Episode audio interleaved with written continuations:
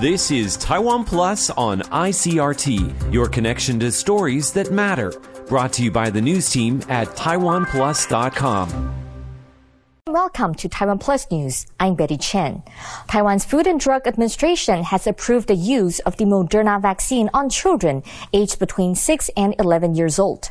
The decision comes as Taiwan reported 1,390 new domestic COVID-19 cases on Monday, a new record high. And as cases continue to rise, authorities are also cracking down on people who break quarantine rules. Eric Gao reports children in Taiwan between the ages of 6 and 11 can soon be vaccinated against COVID-19. Over two years into the global pandemic, emergency use authorization has been granted to give them half an adult dose of the mRNA vaccine Moderna, requiring two shots at least four weeks apart. The authorization comes as Taiwan continues to see over a thousand new domestic cases a day. Both Taipei Mayor Ko Wen-je and Deputy Mayor Huang Shan-shan are self-isolating after coming into contact with someone who was COVID positive. While most confirmed infections are mild or asymptomatic, new research suggests even mild infections can lead to health problems down the road. With infection spreading, officials are taking quarantine rules more seriously. New Taipei City has fined a man over 50,000 US dollars for going shopping and playing basketball despite being ordered to stay at home after testing positive. It's the highest fine issued by New Taipei since the pandemic began, and the man has been moved to a centralized quarantine facility. Patrick Chen and Eric Gao for Taiwan Plus. Russian forces say they're close to seizing Ukraine's port city of Mariupol. They've given remaining Ukrainian soldiers there an ultimatum to surrender or die, but so far it's been ignored. Meanwhile, there's been little respite from war in the rest of the country, with shelling and airstrikes hitting multiple locations. James Chater reports.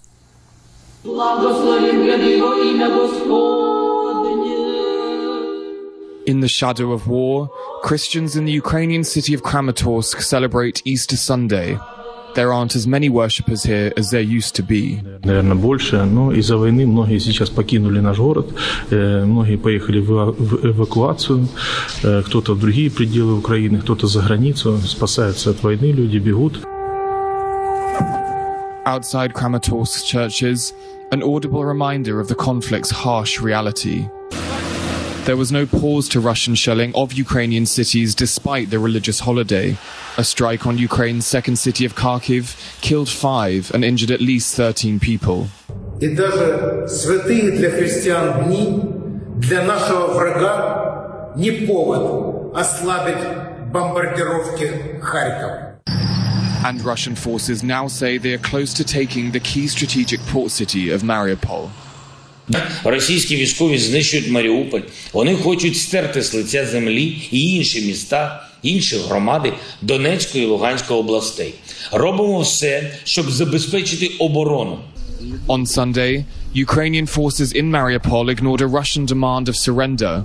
That's despite Moscow promising to eliminate any who defied it. No, city still is not fallen. There is still our uh, military forces, our soldiers, so they will fight till the end. And as for now, they still are in Mariupol. Strong defiance from Ukrainian officials, but on the streets of Mariupol, devastation and clear evidence of the horrors of war. Bill Kong and James Chater for Taiwan Plus. When Russia invaded Ukraine, a team of female professionals began documenting and cataloging evidence of atrocities and potential war crimes committed by Russian forces in their country.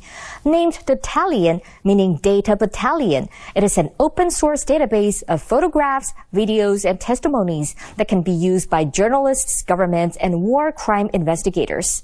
Our reporter Rick Cloward spoke to one of their founding members, an IT businesswoman who has asked to keep her identity hidden. So Datalion is an initiative of more than 120 volunteers, and these are mostly women, uh, wives and uh, mothers that fight this war with Russia with their phones. They fight with information. They fight with their truth. So Datalion is a database uh, of video and uh, video footages and, and photos, but mostly videos of war crimes that we have in Ukraine. This is the biggest database today since we collect information from the day one and we deliver this well sorted uh, raw video. Uh, if you uh, go on the website and download, these are sorted by uh, dates, by locations, by what type of crime is over there. So they are very, very well sorted and we deliver it to international media. We deliver it to the world. We deliver it to authorities to share the truth of what is happening in Ukraine. What made you want to start working on this project, documenting what is happening in Ukraine? Yes, usually historically war is uh, uh, more for men, though always women and kids suffered from it. But and women as well uh, fought with a weapon.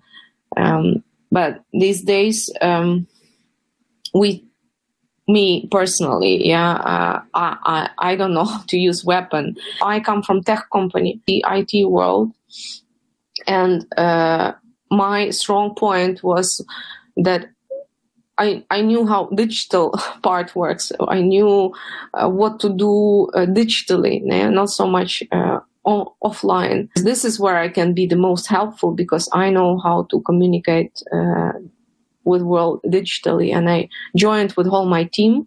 I have a team of strong people, uh, specialists in this field, and uh, we joined instantly.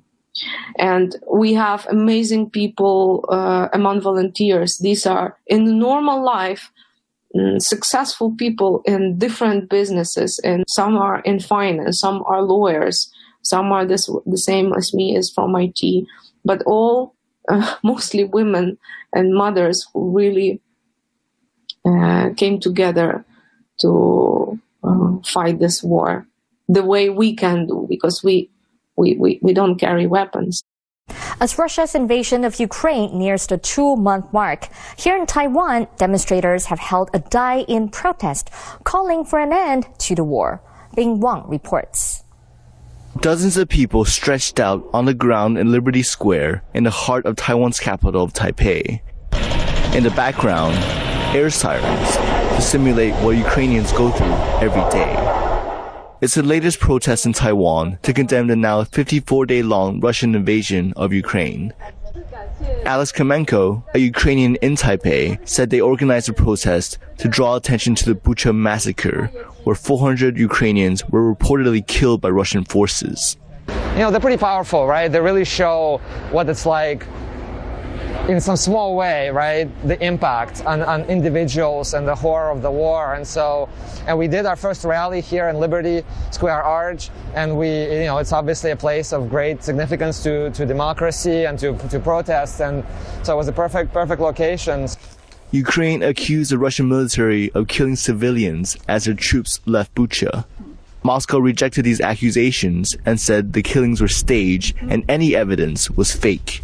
I can only describe the mood here as somber. Many Ukrainians at this rally have told stories of the horrors that their families are facing back at home. And you can sense the anger and the frustration and helplessness that many people here are facing, and the reality that they can lose their loved ones at any moment. Fadim, a Ukrainian living in Taiwan, thanked Taiwan for its support during what has been a devastating time for his country. We see all your support and we feel it. In two weeks after war started, I lost my grandfather. In two weeks after, I lost my father, who died bravely defending my country.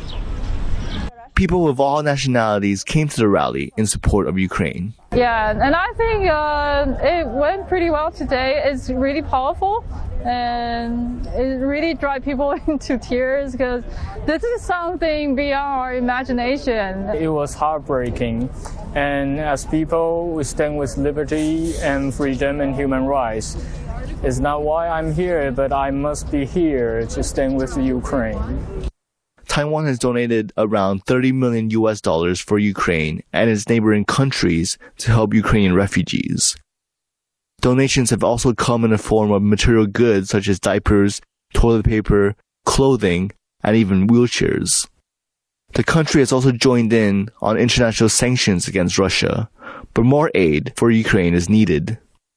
So we, you know, would, would encourage the, uh, the, the, the Taiwanese to continue donating, continue supporting. We, through our group, have a lot of different kinds of fundraising projects as well.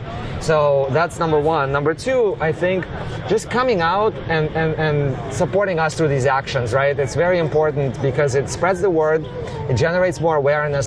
Protesters here say they're hopeful the war will end soon. And until it does, demonstrations like these around the world are set to continue, showing Russia that support for Ukraine stretches far beyond its borders. Isaiah Zhou and Bing Wang for Taiwan Plus.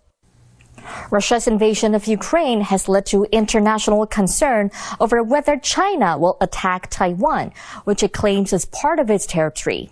China has increased its military pressure on the island, and while many Taiwanese people have long regarded China's threats as bluff and bluster, the invasion of Ukraine is changing people's minds. Louise Watt reports. These residents in Taiwan's capital, Taipei, are spending their weekends learning what to do if or when an emergency strikes. There's more interest in such workshops since Russia's invasion of Ukraine. Many people here see parallels between Ukraine and Taiwan, which faces threats from its own huge neighbor, China. China considers Taiwan as part of its territory and vows to take control of the island with force if necessary. It's a threat that Taiwanese have lived with for decades. But while many have long dismissed China's threats as bluster, some are now changing their views.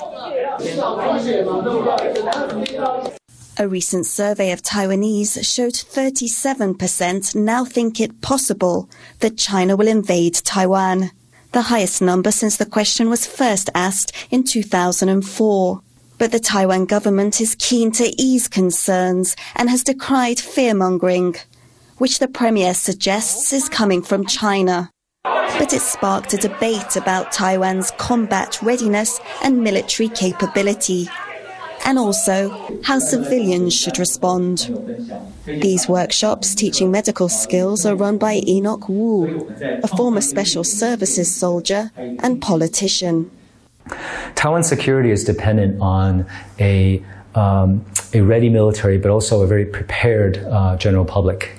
And so, while we call for military reform and a higher sense of urgency um, on behalf of the military, we also expect the we're doing all we can to to raise the general public's level of readiness and preparation. Wu says one thing Taiwan can do is make sure its many emergency shelters are better prepared. Taiwan has more than 100,000 designated air raid shelters, and actually many of them are underground car parks. This two floor car park is meant to shelter more than 5,000 people. But there's not much here that would help if war broke out. No first aid kits, food or water, and not much ventilation.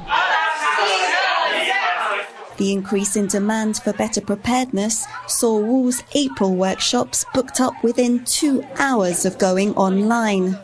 People here are now taking the threat across the water more seriously, and inspired by Ukraine, they're doing what they can to learn to keep themselves and others safe. Damon Lin and Louise Watt for Taiwan Plus. Thanks for watching Taiwan Plus News. I'm Betty Chen. For more stories from Taiwan and around the world, please download the Taiwan Plus app. Stay safe and see you next time.